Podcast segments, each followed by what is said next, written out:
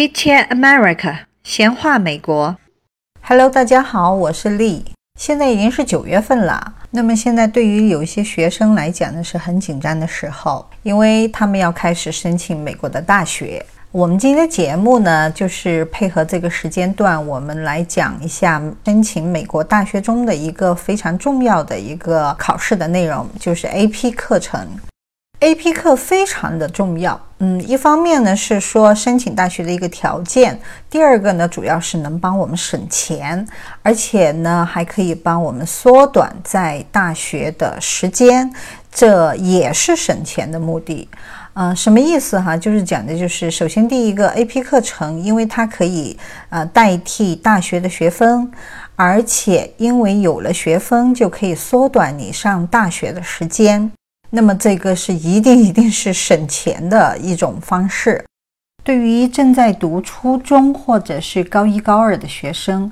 如果你想要申请美国的大学，那么请你一定要听一下我们这期节目，或者是转发给你身边的朋友。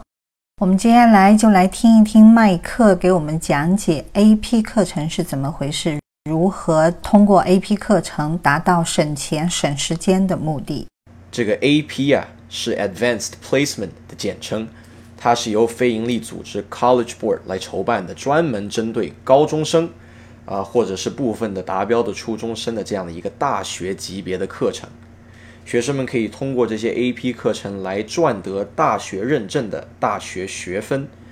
啊，如果大家觉得 College Board 听起来很耳熟，没错，这就是出版 SAT 考试的同一个组织。呃，为什么刚刚说到部分达标初中生呢？因为绝大多数的初中学生，他们不具备理解大学级别知识的能力，只有少数的我们叫天才型的，才能在初中的时候上 AP 课，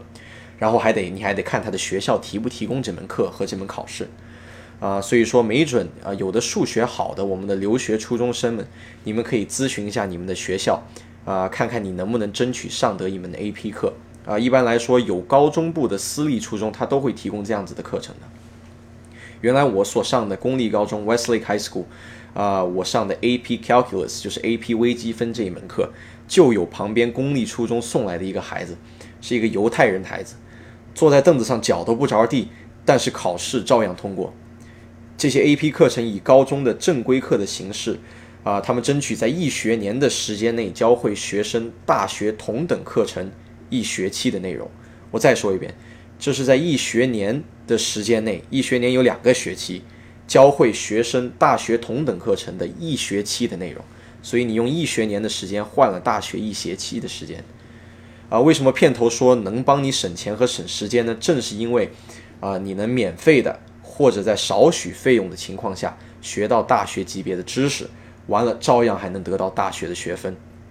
我以后会啊再出一个视频，专门讲一讲大学的学分系统。但是简单举例来说吧，我在高中上了 AP 微积分，到了大学我就不用再上了，我就少付了一门课的钱，然后我多出了一门课的时间，我可以去休息，或者我可以再选一门我感兴趣的课。AP 微积分一般在学期制，我们叫 semester based 的学校是值五分的，所以如果你是理科生，这算是非常值钱的一门必修课。啊、u c 的学校它不是学期制，它是 quarter based，啊、它所以它每个学年有三个 quarter，啊、所以这个学分的计算是有点不同，我我之后也会讲到。所以这些 AP 课程跟你别的高中的课是一模一样的，都是学校的在校老师教。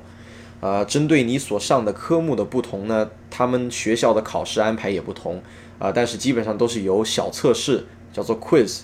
章节测试 chapter test，还有每学期一次的期中考试 midterm exam 和期末考试 final exam 组成的。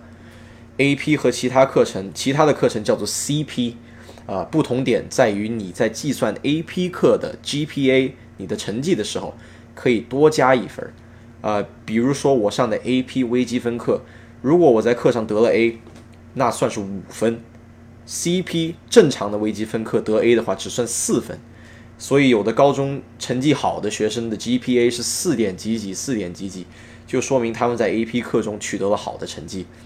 呃，AP 课总的来说难度比较高，作业量也非常的大，所以不是说是你能随便上就能混出来的一个成绩。呃，一般的 AP 课老师会争取在上半学期把书本的内容给教完，然后利用下半学期来复习和模拟考试，呃，为五月份的 AP 考试做准备。啊，除了期中和期末以外，AP 课程还要求你必须考 AP 考试，只有通过了 AP 考试，才能得到大学认可的学分。接下来讲一讲这个 AP 考试，AP 考试的算分是一到五分，呃，所有的 UC 系统的大学和别的名牌学校，他们都只认可三分以上的科目，然后有的有的学科，他们也只认可四分以上的呃成绩。啊，所以如果你跟我一样化学很差，考了两分，你就白付一场考试费。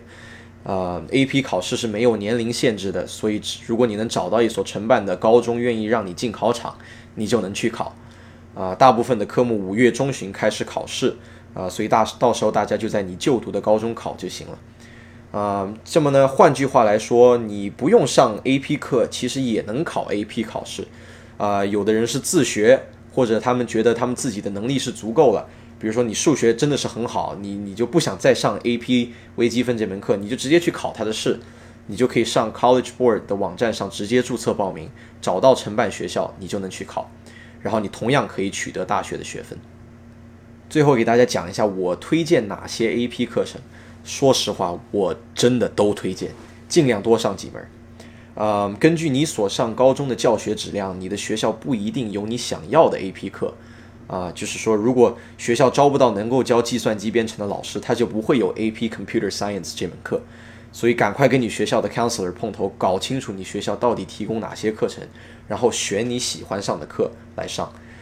学校一般都会有规章制度，限制低年级的学生上啊高等的 AP 课。啊，举例说。呃，一般的高一学生只能上 AP 环境科学，但却不能上 AP 化学。AP 化学是高四学生上的，啊，然后 AP 的美国历史是留给高三学生上的，等等等等的一系列的条例，啊，所以你一定要跟学校的 counselor 搞清楚哪些课你能上，这样子你就能有一个 plan。你从高一一直到高四，我哪一个年级上哪门课，然后把所有能上的课都上掉。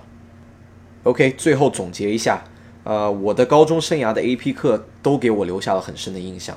呃，非常有趣的 AP Physics，我们有 DIY 建造东西，呃，创造东西的能力，然后到了年轻漂亮的 AP US History 的老师，再到启发我想要选择计算机专业的 AP Computer Science 课，啊，门门课都是十分超值的，所以如果你能提早完成学校的基本必修课，这些必修课基本上就是语数英这些简单的课。啊，完了之后，你接下来的所有课都可以是 AP 课，你想上几门上几门，你每天五节课、六节课、七节课都是 AP 课都没问题，只要你能搞得定。更多的问题，欢迎大家跟我联系，我们下期再见。感谢收听，下期再见。